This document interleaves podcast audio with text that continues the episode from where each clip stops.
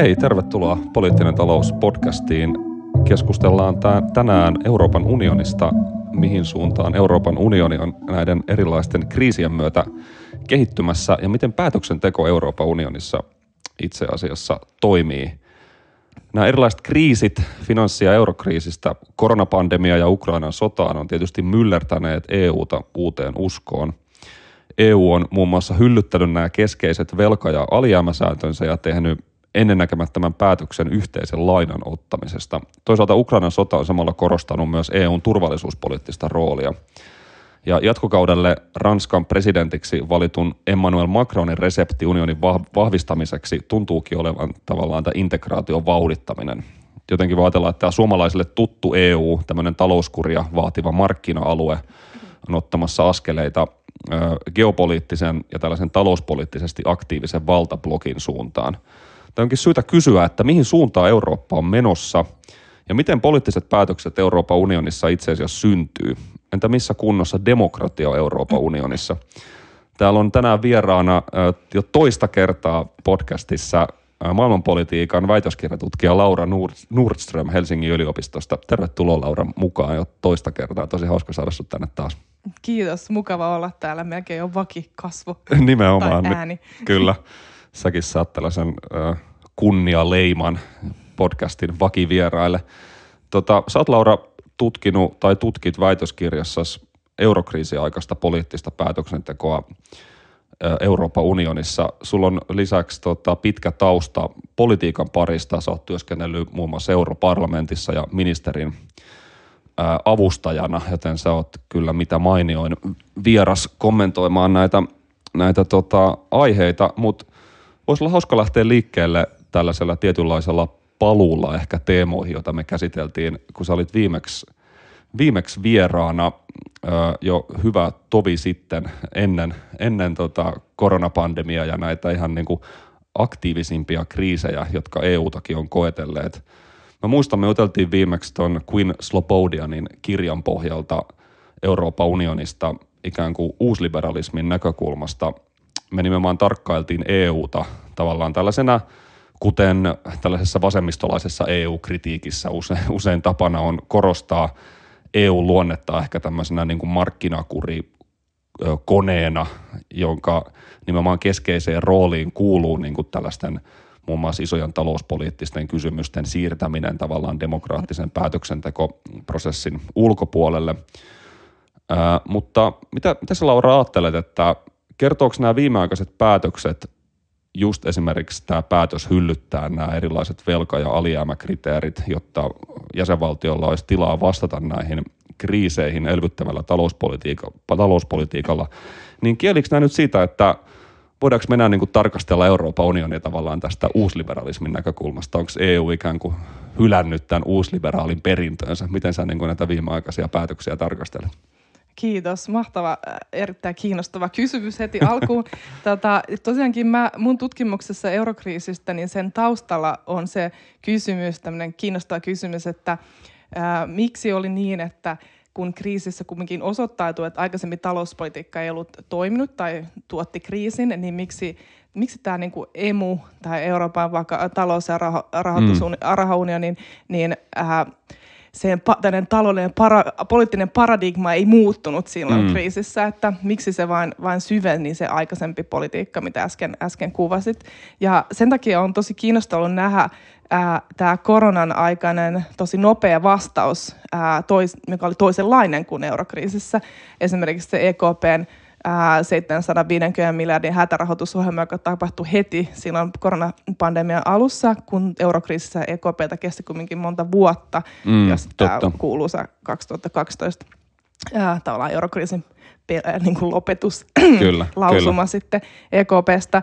Niin, ja sitten myöskin just nämä, mitä sä mainitsit, nämä velka- ja ää, tuota, alijäämä kriteerien jäädyttäminen ja sitten vielä kaiken lisäksi vielä tämä elvytysrahasto ja tämmöinen niin kuin yhteisen velan ajatus, niin kyllä siinä tutki, tutkijat ovat niin kuin keskustelleet paljon siitä, että onko se paradigman muutos, mitä muuttumattomuutta mä siellä eurokriisissä tutkin, niin onko se nyt tapahtumassa tai jo tapahtunut.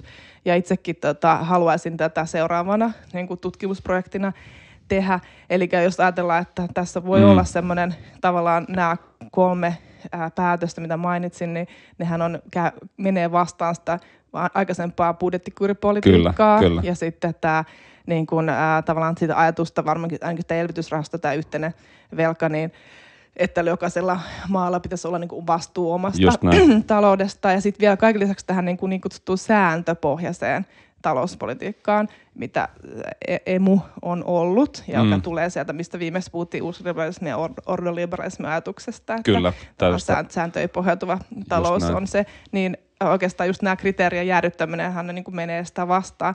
Ja tota, voisi ehkä kysyä, että, tai siis tämä onkin tutkimuskysymys, että onko siitä eurokriisistä tavallaan niin kuin jotain aina opittu, että mm-hmm. näkyykö se nyt, että kun mä itse tutkin sitä, että ää, miksi on niin, että kriisissä ei talouspolitiikka tai ta- talouspoliittinen ajattelu muutu, niin onko se just niin, että se muuttuu, että kuitenkin näin kuin hitaasti tällaista inkrementaalista muutoksesta, että näkyykö ne tulokset sitten nyt vasta niin kuin yli kymmenen vuotta myöhemmin. Mm, totta. Mutta tämä siis jää nähtäväksi, että Ää, ei voi musta vielä sanoa, että se muutos on tapahtunut, koska eihän me tiedetä, onko se elvytysrahasto niin kuin sitten kuinka jatkuva toimenpide, onko tämä tämmöinen väliaikainen vaan koronakriisin erityisratkaisu, ja sitten nämä kriteerit on tosiaan tässä nyt sitten neuvottelun alla, ää, että no puhutaan siitä lisää. Joo, joo. No mä loikkaan tuosta ehkä Rahtusen ää, eteenpäin tässä meidän kysymysrungossa, mutta tämä oli niin kiinnostava tavallaan analyysi su- sulta ö, tavallaan toi hypoteesi, jonka sä esitit tästä suunnanmuutoksesta ja sen tällaisesta mahdollisesta niin kuin inkrementaalisuudesta, niin mikä sun oma niin kuin ajatus tällä hetkellä on siitä, että mistä tämä mistä tämä muutos johtuu, että jos se silloin finanssi- ja eurokriisin aikana se ö, politiikka ei juuri tämän kriisin myötä kuitenkaan muuttunut, vaan pidettiin kiinni niistä budjettikurisäännöistä ja jopa pyrittiin tavallaan vahvistamaan niitä monella tapaa, muun muassa näillä niin kuin valtioiden keskinäisillä sopimuksilla. Euroopan keskuspankki reagoi ihan toisella tavalla, kun se on tehnyt nyt ää, koronakriisin aikana. Niin mistä tämä niinku johtuu? Että oliko tässä tavallaan kyse siitä, että jäsen, suurimpien jäsenmaiden ajattelussa, suurimpien jäsenmaiden johtajien ajattelussa jokin on muuttunut? Onko keskeiset niinku byrokraatit, keskeiset teknokraatit jotenkin oppineet jotain näistä aiemmista virheistä, vai, vai onko kyse yksinkertaisesti siitä, että tällainen valtava, valtava kriisi vaatii sitten tällaista tiettyä niin kuin pragmaattista otetta myös talouspolitiikkaan, niin mikä sun niin kuin hypoteesi tällä hetkellä on siitä, että mistä tämä muutos johtuu? No tosiaan mielellään tästä tekisin vähän niin kuin syvällisempää tutkimusta, mutta jos kysytään tämmöisiä niin kuin tavallaan mun tämänhetkisiä ajatuksia ja fiiliksiä asiasta, niin, niin varmasti osittain on kyse siitä oppimisesta. Mm. Ää, toki mun täytyy sanoa, että niissä haastatteluissa, mitä mä oon tehnyt mun omaa väitöskirjaan, niin siellä ei ainakaan selvästi tule tällaista itse, niin kuin mä haastelen muun muassa komission virkamiehen, mm. niin ei semmoista kovan, kovin vahvaa itsekritiikkiä kyllä nouse, että ei se ole semmoinen selkeä narratiivi, että olisi silloin tehty väärin. Aivan. Ja nyt pitäisi tehdä sitten oikein. Ei, ei se semmoinen niin kuin ihan selkeä juttua, mutta toki se voi olla niin kuin siellä taustalla osittain. Ja, mutta siis jos ajattelee näitä jäsenmaita kuitenkin, josta, jotka tietysti on keskeisessä roolissa tässä, niin äh, silloin pandemian alussa täytyy muistaa, että silloin oli Merkelin niin kuin tämän valtakauden loppuaikaa, niin voi tietysti olla, että hänellä ei ollut enää semmoisia niin kuin samaisia niin kuin poliittisia pidäkkeitä, mm, että totta. Hän oli vähän niin kuin itsenäisempi toimija, pystyi tekemään semmoisia vaikka elvytysrahaston suhteen tämmöisiä niin kuin vähän omia linjauksia. Ja sehän nyt tietysti sen faktorihan puuttuu tällä hetkellä, että se on ehkä yksi juttu. Ja osa on niin kuin spekuloitu tällaista, että koronakriisissä, että olisiko Saksalla niin kuin tavallaan olisiko se muuttunut se he ajattelu sillä tavalla, että, että vaan nähtiin tämä sisämarkkinoiden hyöty sillä tavalla, että kaikki, kaikilla talouksilla olisi, olisi vähän niin kuin enemmän samalla kartalla, että semmoinen niin kuin hyötyä, että mm, on niin kuin mm. kasvaminen. Ää, ja, mutta toisaalta minusta täytyy ehkä kumminkin ajatella niin, että se koronakriisi on ollut tosi erilainen myöskin talouskriisi, että se oli semmoinen niin kuin kaikkia suoraan koskettava, ja tietysti tämmöiset elvytystoimet on ollut myöskin suoraan niin kuin niitä omia talouksia hyödyttäviä, että se eurokriisi, mitä mä tutkin sitä Kreikan ensimmäistä velkapakettiin, niin se on tietysti totta kai kaikki maat ollut yhteyksissä toisiinsa, se on saanut syy, miksi mm. Kreikka on lähty heittomerkeissä auttamaan, niin on ollut se pelko siitä leviämistä mm, myöskin omien, omien pankkien ää, tilanteesta. Ää, mutta kuitenkin se on ollut erilainen, että siinä on ollut tavallaan semmoinen niin kuin rahoitusvakauden ää, ajatus, kun tässä on kyse kuitenkin ollut niin kuin suoraan se oman talouden elvyttämisestä, niin ehkä se on ollut helpompi tehdä myöskin tällainen päätös nyt. Että samalla minusta ehkä niin kuin sekoitus, sekoitus tästä, mutta sitten tämä niin kuin, ää, samalla pitää tämä minusta ottaa huomioon se, että ehkä odotukset oli vähän niin kuin ehkä tutkijoilla kovemmatkin tästä ää, näiden... Ää, E M U-kriteereen tai näiden velka- ja alijäämäkriteereen uudistamisprosessista, joka on meneillään. Aivan. Niin sitten kun katsoo kuitenkin Saksan näkökulmia siihen, niin ehkä semmoista niin kuin on ehkä vaikeampi nähdä tästä uusta isompaa paradigman muutosta. Eli Olaf Scholz on esimerkiksi ollut aika nihkeä tämän tota, vihreän niin kuin talouden huomioimista velkakriteeriksi ajatuksen, että voisiko vihreät investoinnit olla, niin kuin, että niitä ei laskettaisi alijäämää esimerkiksi, niin tällaista. Että ehkä tässä ei olekaan sitten, ehkä mä niin vedän vähän näitä sanoja takaisin. Mutta mm. mikä on nyt eri, erilaista, joka varmasti tulee niin kriteereihin ää, heijastumaan, on se, että ää, valtioiden velathan on ihan eri tasolla kuin silloin eurokriisin alussa. Mm. Mm. Että jos katsoo niin näitä aikaisempia kriteerejä on kuusikymmentä prosenttia ää, B K T:stä, niin voi olla tämä kriteeri voi olla muutoksen alla, niin, koska niin. se niin de facto kaikilla, siis kaikilla, ei kaikilla, mutta esimerkiksi Ranska ja Italia ja Espanja ja Italia jo aikaisemminkin velat on kasvanut isoiksi, että tavallaan äh, se ei ehkä ole niin kuin enää realistista puhua siitä kuusikymmentä prosentista. Tämä on esimerkiksi niin kuin yksi asia, mikä on äh, ihan tällä käytännön tasolla eri, eri, erilainen tilanne, mm. mistä tästä nyt lähdetään. Kyllä. Nämä maathan onkin sitten, niin kuin kannattaa tämmöisiä vähän löysempiä, löysempiä kriteereitä. Ja ehkä vielä sanon, sori tämmöinen monologia ei, tähän, ei, anna tulla, mutta anna t- tota, jos ajattelee vaikka Suomea, niin ei ainakaan Suomen politiikassa näytä olevan mitään tällaista niin kuin ajattelutavan muutosta. Että Suomihan oli mukana tällaista, niin kuin, se, oliko seitsemän muun maan kirjeessä, ää, jossa sitten niin kuin tuotiin esille, että ei niin kuin kannateta tällaista niiden kriteerien löysentämistä, vaan ennemminkin kannatetaan niiden selkeyttämistä. Ja se on mm. totta, nehän on muodostunut viik- viidakoksi. Että on vähän se niin kuin jakolinja nyt, että pohjoinen on selkeä. Selkeyttämisen kannalla ehkä etelä vähän äh, tämmöisen, äh, lö, no se on löysentäminen ehkä vähän liian äh, iso sana, mutta semmoisen ehkä jonkunlaisen joustavu, joustavuuden mm. kannalla.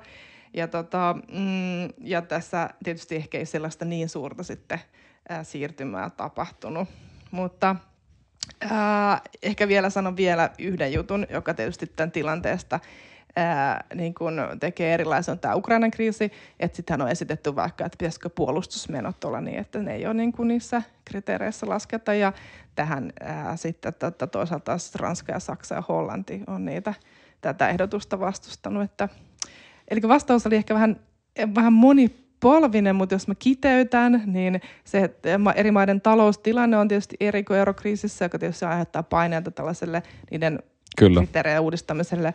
Ja sitten ehkä ne ajatukset siitä, että onko tämä paradigman muutos tapahtumassa, niin on pikkasen ehkä silleen pienentyneet nyt, kun katsoo niitä maiden niin kuin käytännön politiikkaa. Mutta ei se sitä tarkoita, etteikö nyt selkeästi voi olla muutos tapahtumassa.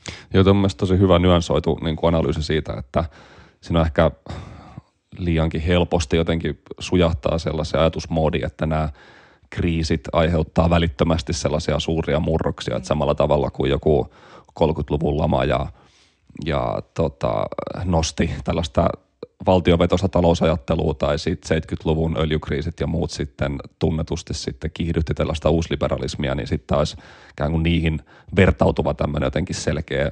Tai varmaan silloinkin se oli ikään kuin inkrementaalisempaa se muutos kuin ehkä miltä se jälkikäteen näyttää, mutta että nämä jotenkin väistämättä niin kuin ajaisi jotain sellaista valtavaa suunnanmuutosta, että, että vaikuttaa pikemminkin siltä, että kyse on tämmöisestä justeerauksesta ja siitä, että miten, me, miten näitä sääntöjä jotenkin johdonmukaistetaan ja tavallaan pikkusen äh, ikään kuin muokataan tätä tilannetta jotenkin vastaavaksi, että on mielestäni ehkä, ehkä se on just nyansoidumpi se kuva kuin miltä se helposti vaikuttaakaan. Niinpä, mutta täytyy aina sanoa, että, että jotta mä niin vedän, itse asiassa tästä kävin pitkän keskustelun oman väitöskirjaohjaajan kanssa eilen, niin tota, ettei vedä niin mattoa omaa tutkimusalta, niin kyllähän se tavallaan olisi ollut kumminkin mahdollista siinä eurokriisissä, niin, että jos katsoo näitä isoja aikaisemmia kriisejä, niin jos ajattelee sitä, että aikaisemmin politiikka asettuu niin kuin negatiiviseen valoon, niin mm. kyllähän se voisi olla, että muutos tapahtuisi. Että, mutta ehkä se kertoo sitten lopulta, ja tämäkin on vielä omia, omia tutkimustuloksia, niin kuin vielä viimeistä leimaa ää, vaille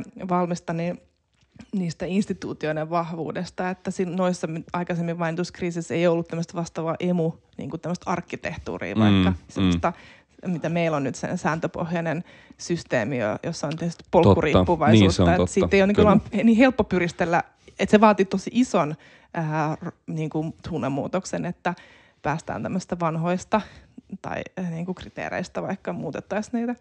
Se on hirveän hyvä pointti.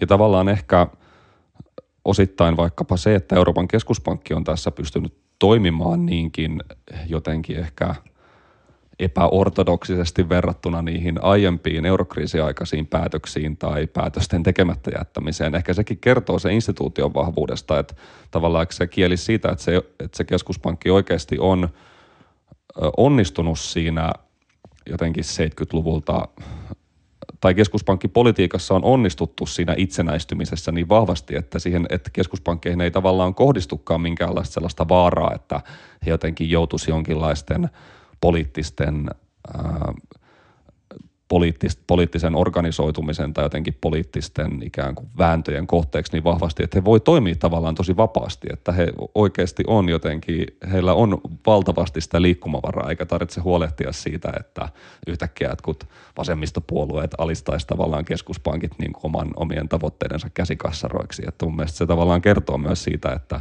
tässä niin kuin itsenäisyyspolitiikassa on onnistuttu tavallaan aika vahvasti.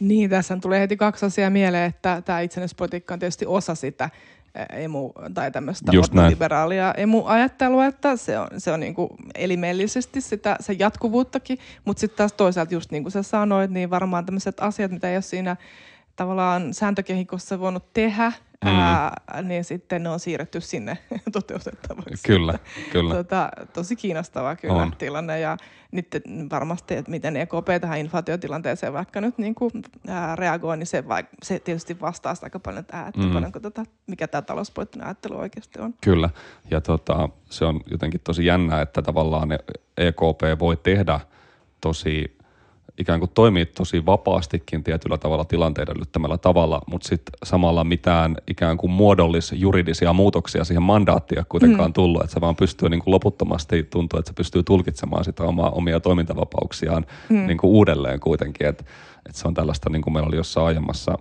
jaksossa puhetta, niin se on vähän niin kuin tällaista teknokraattista keinsiläisyyttä, että minkälaisia niin kuin poliittis-juridisia muutoksia siihen kehikkoon ei ole tavallaan tullut, mutta se pystyy kuitenkin operoimaan siellä tavallaan aika vapaasti ja sillä aika ekspansiivisesti, niin se on tosi kiinnostavaa kyllä. Niin, tämä osoittaa sen, että ää, ja E U muutenkin vastauksessa kriisiin on osoittanut se, että säännöt on tosi tärkeitä, mutta sitten kun tulee tavallaan niin kuin poliittisesti tarpeeksi ää, merkittävä niin kuin asia, jota pitää hoitaa, niin sitten kumminkin säännöt joustaa. Jep, ja toi on tota, tosi jännä ehkä tämän niin kuin E U-uusliberaalina järjestelynä teesin kannalta, että siinähän on just korostettu sitä, että nämä säännöt lukitsee tietynlaisen talouspolitiikan paikoilleen, mutta sitten me kuitenkin tavallaan nähdään, että, että, että ne on kuitenkin lopulta silleen poliittisia sopimuksia, josta, josta sitten voidaan jotenkin mm.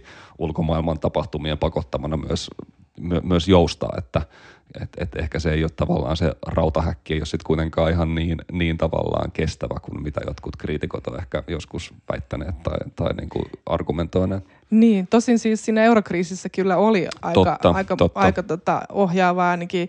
Nyt mä tietysti nyt paljastan kaikkea mun tutkimustuloksia etukäteen, mutta Anna siis tulla. Kyllä se, niin kuin kun mä sitä Kreikan ensimmäistä velkapakettia vaikka tutkin, niin kyllä se vaikuttaa siltä, että siinä on ollut niin kuin Ää, vapautta toimia niin kuin siellä sisällä, mutta et kyllä kun se komissi, kun troikka, jota ei kutsuttu sinne troikaksi, niin I M F ja komission ja E K P-neuvottelijat, kun on sitä neuvottelusta ohjelmaa, niin kyllä niillä on ollut tavallaan sellaisena kehikkona, minkä sisällä se neuvottelu on pitänyt tehdä, niin on ollut nämä, nämä kriteerit, joo, joo. että se niin kuin Kreikan ohjelma on pitänyt sitten, sitten sen kolmivuotisen kauden niin kuin lopussa sitten ää, olla niiden kriteerien sisällä, että, että Joo, siinä mm. eurokriisissä kyllä voisi sanoa, että nämä oli aika ohjaavia, mutta nyt ei. Ja nythän tässä tosiaankin, jos siitä kriteeriprosessista voi mainita Tot, vielä, joo, joo. jos tota, ei häiritse sun ei, anna tulla. etenemistä. Ei, ei, ei kovin niin, pahasti. Tota, niin, tota, ähm, niin tosiaankin siis äh,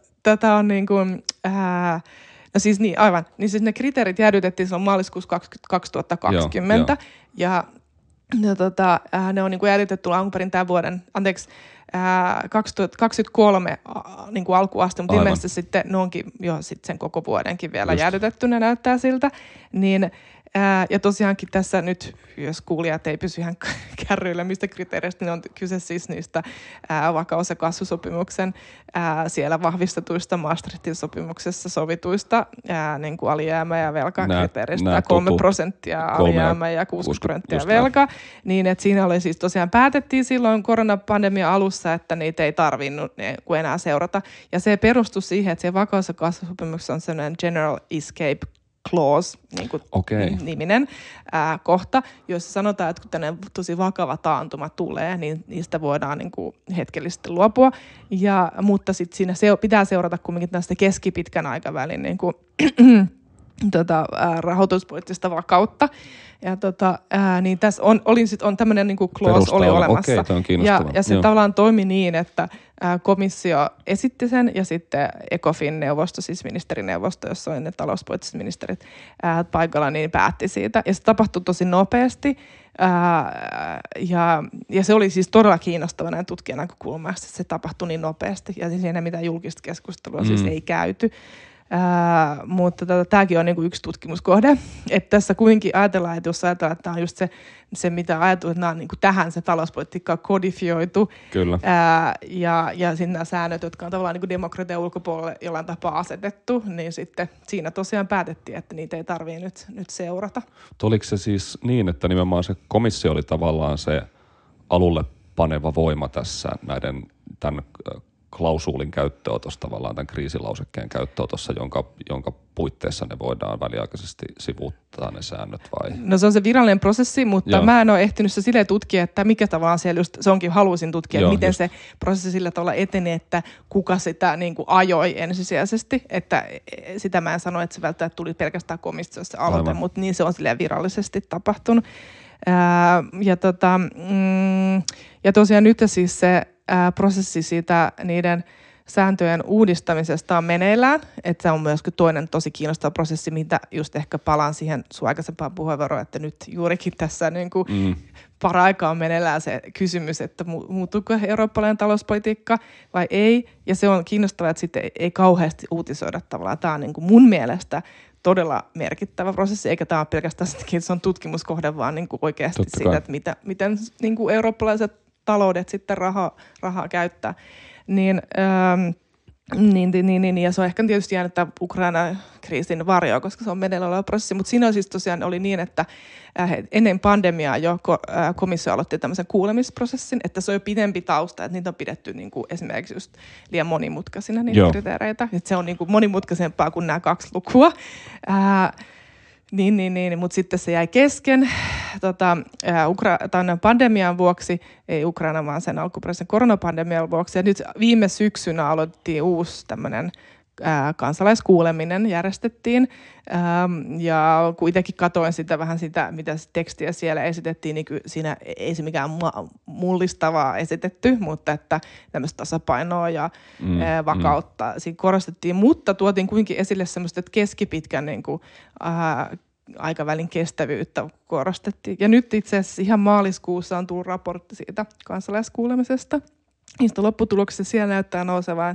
Siis määräthän ei ole isoja. Muistaakseni on joku kaksisataaviisikymmentäviisi osallistujaa, ja jos miettii paljonko Euroopassa on ihmisiä. Että ehkä kertoo, että ei ole niinku selvästi kaikkien huulilla ei varsinaisesti prosessi.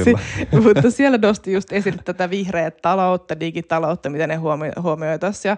Mitäs muuta siellä mä, äh, ja siis tämmöistä niin kuin tämä realistinen näkemys velasta, mitä aikaisemminkin äh, nostin esille. Niin, mm, mutta tosiaankin tässä just se, että pohjoinen halusi selkeyttä, etelään ehkä vähän joustavuutta, äh, mutta semmoista ehdotusta tästä ei vielä varsinaisesti ole. Mutta se on tämän vuoden prosessi, että on alkuperäinen idea, että ne olisi ollut sitten niin kuin hyväksytty ensi vuoden alkuun mennessä, mutta mä en tiedä nyt, Ukraina varmaan vähän sotkee tätä tilannetta. Tämä on kiinnostavaa, että mikä tuollaisen niin kuin saa viittasit tuohon kansalaiskuulemiseen tästä, niin mikä sen niin kuin ro- rooli tavallaan tuollaisessa päätöksenteossa on, että sitten voisin kuvitella, että siellä on kuitenkin varmaan jotenkin eri maiden valtiovarainministeriöiden tyyliin virkamiehet käyvät omia neuvottelujaan, niin mikä, mikä tuommoisen kuulemisen rooli on. Ja mä tiedän, missä toi on tosi jännä toi prosessi tällä hetkellä, että missä siinä niin kuin tavallaan mennään jotenkin sellaisella virkahenkilötasolla sun mielestä tällä hetkellä ja minkälaiseksi se näyttäisi niin kuin muotoutuva?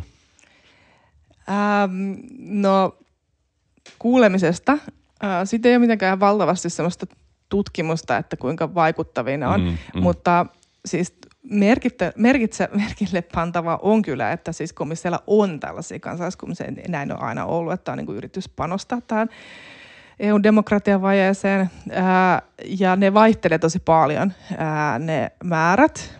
Tota, nyt en muista ihan ulkoa. Silloin kun oli tästä ää, kesäaikaa siirtymisestä, niin silloinhan siihen vastasi niin kuin valtava määrä eurooppalaisia, mutta, tota, mutta selvästi niin kuin E U:n taloussäännöt ei sitten niin kuin, ää, sillä tavalla kerää massoja taakseen, vaikka ehkä kumminkin vähän merkittävämpi kysymys, ei millään paljon. No, no tota, tästä voidaan väitellä.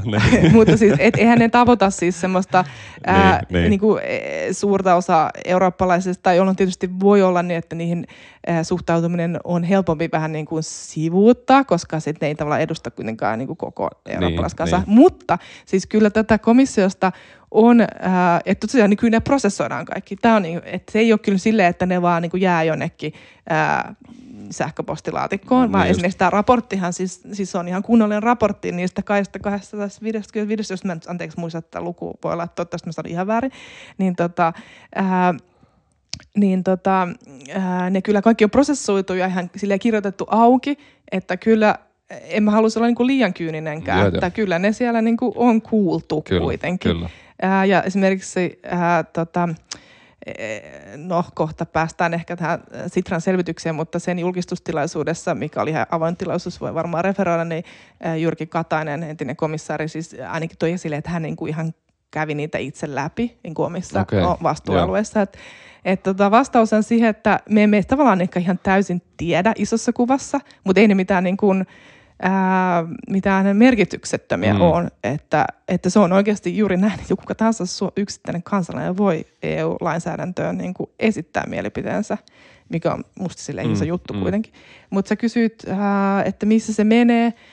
Ää, no nyt mä en ole sitä ihan nyt silleen millillään tiedä tällä hetkellä, mutta siis käytännössä siis on niin, että kun tommonen ää, tämä vaihe, missä sen oli tämä kansalaiskuuleminen, niin se on se, että kun siitä komissio on tehnyt aloitteen, tavallaan niin kuin esittänyt, että tästä jostain asiasta lainsäädäntöä, niin se oli se vaihe, jossa sitten sitä kuullaan. Tämä on ollut se vaihe, missä kuullaan eri näkemyksiä Joo. sekä kansalaisten että jäsenvaltion. Ja itse asiassa jäsenvaltiot osallistuu ihan kansalaisten ohella tähän kansalaiskuulemiseen, mikä on aika kiinnostava juttu. Kaikki, mä katsoin, että kaikki jäsenvaltiot ei ollut tähän osallistunut, mutta suuri osa kyllä oli. Okay. Eli tosiaan useimmiten se varmasti on valtiovarainministeriöt niistä, niistä maista sitten on niin kuin tämmöisen vastauksen sinne tehnyt. Niin nyt sitten komissio siellä niin kuin puntaroi eri näkemyksiä, mitä on kuullut sen aloitteen, niin sen ympärillä käydyn keskustelun osalta. Ja nyt muitakin tapoja on sitten, niin kuin, tietysti ihmiset käy ramppaa siellä komissiossa, että mm, sanoo, mm, niin loppaa niin, omia niin näkemyksiä, just. On kaikkia tilaisuuksia. Se riippuu tietysti lainsäädäntöprosessista, mutta tässä, tässä näin. Ja seuraavaksi odotetaan sitten niin komission lainsäädäntöehdotusta ja sen jälkeen hän alkaa tämä niin kuin kaikille ehkä vähän tunnetumpi ää, vaihe, missä tota, sitten kansalliset parlamentit ja ää, valtiot, niin kuin, tota, hallitukset sitten muorva, ää, sorvaa tota, kansalliset kannat Euroopan parlamentti samaan aikaan ja sitten kun tämä on tämmöistä peruslainsäädäntöä, missä ne molemmilla on sitten ää, tota, lainsäädäntövaltaa, Ta- tavanomainen lainsäädäntöjärjestys, niin mm, entinen yhteispäätösmenettely, niin tota, sitten ne, ne sitten yhdessä päättää, jos ne tulee samaan, samaan näkemykseen päätyy, niin sitten se lainsäädäntö on niin kuin hyväksytty, jos ei, niin sitten mennään periaatteessa tämmöiselle toiseen käsittelyyn. Okay, mutta ää, käytännössä nykyisin kaikki melkein asiat siinä ensimmäisessä käsittelyssä hyväksytään, ja usein ne menee sellaiseen niin kuin salamyhkäiseen trilogineuvotteluun, missä on komissio, parlamentti ja neuvosto sitten suljetun ovien takana sitten sopii sen lopullisen lainsäädäntömuodon muotoilun.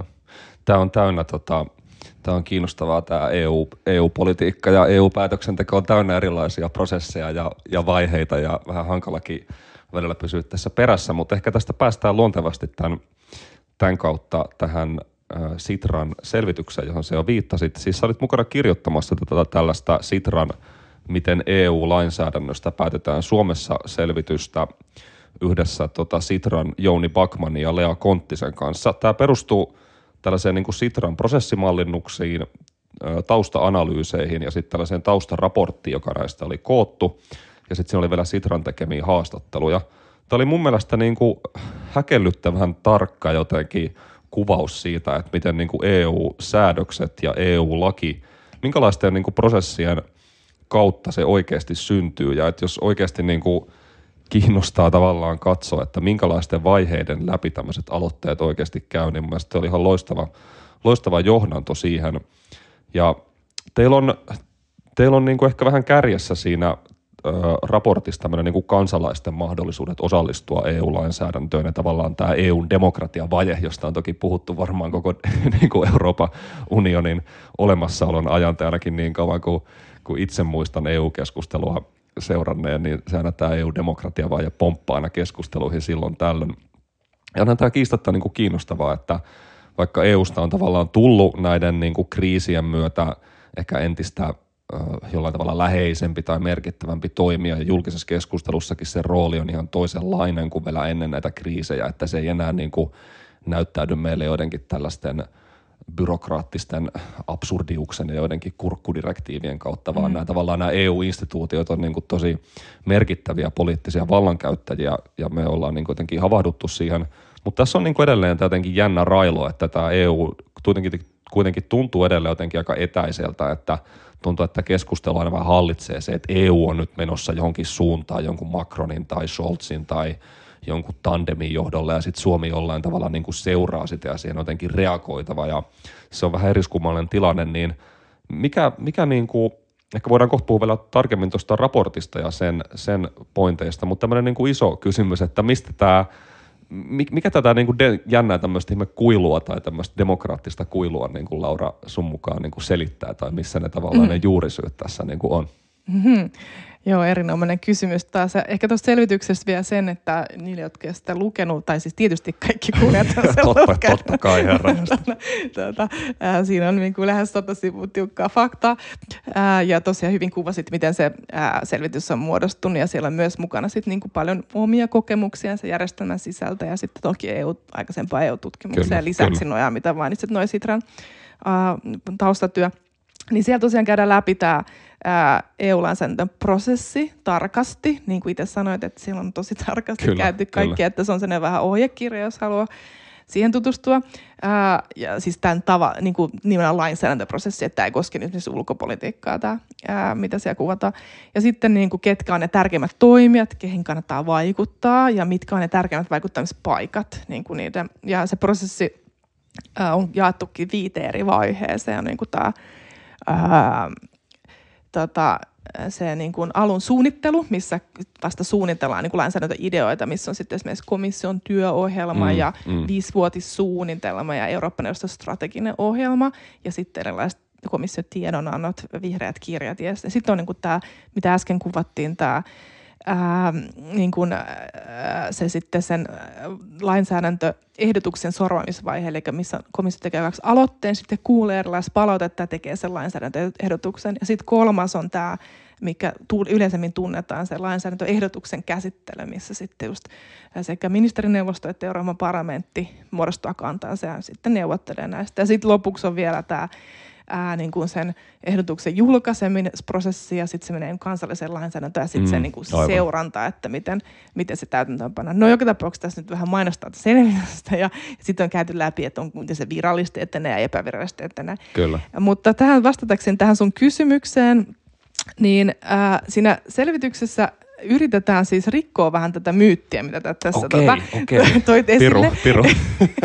tota, eli sitä myyttiä, että se E U olisi niin kuin se etäinen. Okay, Ää, ja siis en mä nyt mitenkään niin kuin vä- vä- väitä, että se ei olisi. Ää, ja se on nimenomaan koettu tosi etäiseksi. Ja, mutta siis kun katsoo tarkemmin ää, sitä, että minkälaiset ää, osa, kansalaisen osallistumisrakenteet on olemassa, niin itse asiassa varmaan juuri siksi, että tämä demokratiavaje on ollut kovasti kritisoitu, niin E U:ssa on kehitetty niin kuin aika selkeitä, ei mitään aikaa, vaan selkeitä osallistumisrakenteita kansalaisille. Esimerkiksi tähän ekaan vaiheeseen voi, kansalainen voi esittää tätä niin kuin lainsäädännön tämmöistä niin kuin yksinkertaista fit for fit mm. foorumilla. Voi tehdä kansalaisaloitteen, tietysti se on iso prosessi, mutta ainakin voi allekirjoittaneet kansalaisaloitteet. Ja sitten tässä toisessa vaiheessa on kahdessakin eri kohdassa komission kuulemisia. Voi antaa mielipiteensä siitä, että ää, miten niin kuin tämä kuulemisprosessi pitäisi järjestää, jopa siihen ja sitten se itse itse asiaan. Ja sitten siinä kolmannessa vaiheessa ei kyllä enää ole suoraan, että siinä on ajateltu, että Euroopan parlamentti sitten on niin kuin se väylä. Ää, mutta tosiaankin kansallisella tasolla, siis, ja tämä oli mulle niin kuin tavallaan vähän, en nyt sano yllätys, mutta en ollut koskaan ajatellut sitä tällä tavalla, ää, niin siinä Sitran selvityksessä tuodaan esille, että, että Suomessa ei ole kansalaisille suoraa niin kuin vaikuttamisväylää kansalliseen E U-lainsäädäntöprosessiin. Mm. Eli on ajateltu, että eduskunta tavallaan antaa sitä kansan Totta. ääntä. Eli tässä nyt yritetään vähän romuttaa tätä, että se niin kuin Suom... totta kai Suomi nyt on silleen läheisempi, me seurataan mm. Suomen mm. politiikkaa, mutta et, jos katsoo näitä rakenteita, niin se ei ole. Ja sitten ää, myös jos katsoo niin kuin niiden asiakirjojen sen prosessin avoimuutta, niin siinäkin on sa- sama juttu. Eli mä itsekin olen kovasti esimerkiksi, mä oon työskennellytkin europarlamentissa kritisoida niin kuin E U:n avoimuutta, asiakirjojen huonoa saantia, mutta kun sitten kun katsoo niin kuin kansalaisen silmin, niin sekä komissio että parlamentilla on selkeät sellaiset sivustot, missä ne eri lainsäädäntöprosessit on niin kuin käyty läpi, tai se on niin kuin sellainen sä voit katsoa sitä prosessia, mitä se etenee, ja kaikkia asiakirjoja eri prosessivaiheesta. Ja parlamentilla oli jopa tämmöinen legislative train-niminen niin kuin tosi selkeä semmoinen, että siinä ei tarvitse edes ymmärtää sitä prosessikaan hyvin, että kansalainen voi ymmärtää, missä joku asia menee. Niin meillähän ei Suomessa mm. ole tällaista. Mm. Ää, ja ne asia, no voi ehkä siitä asiakirjoista puhua lisää, mutta ehkä yleisellä tasolla ää, niin musta ei ehkä ole ihan täysin kuitenkaan niin, että se E U olisi se, niin kuin se hankalampi. Okei, en mä nyt sitten halua myöskään tätä niin kuin, ää, jotenkin liikaa korostaa, että onhan sitä demokratian vaetta ja sitten versus siis E U-päätöksentekohan on monimutkaista. Se on erilaista kuin kansallinen päätöksenteko. Ehkä tämä selvitys yrittää niin kuin myöskin vähän auttaa sillä, että se niin kuin avattaisiin. Ja tota... Ja sitten onhan niin, että europarlamentin vaaleissa äänestysprosentti on ollut tosi matala esimerkiksi, mutta niissäkin tapahtui nyt viime vaaleissa kaksituhattayhdeksäntoista ensimmäistä kertaa, kun europarlamentissa siinä on voinut äänestää vuodessa seitsemänkymmentäyhdeksän, ja se on kuin lehmä, varsinkin kuin lehmä häntä mennyt niin kuin alaspäin se äänestysprosentti, joka sitten just tosiaan on niin kuin ollut yksi keskeinen syy, miksi E U:ta on pidetty epädemokraattisen, niin kuin, että ei edes kansalaiset äänestä, että europarlamentti niin edustaa mm, siis sen enemmistöä. Mm. Niin nyt sitten se oli ensimmäistä kertaa, tai takaisin niin kuin lähti nousuun viime vaaleissa, viisikymmentä pilkku kuusikymmentäkuusi oli äänestysprosentti. Eihän se nyt ole niin kuin yhtään niin hyvä kuin, mm.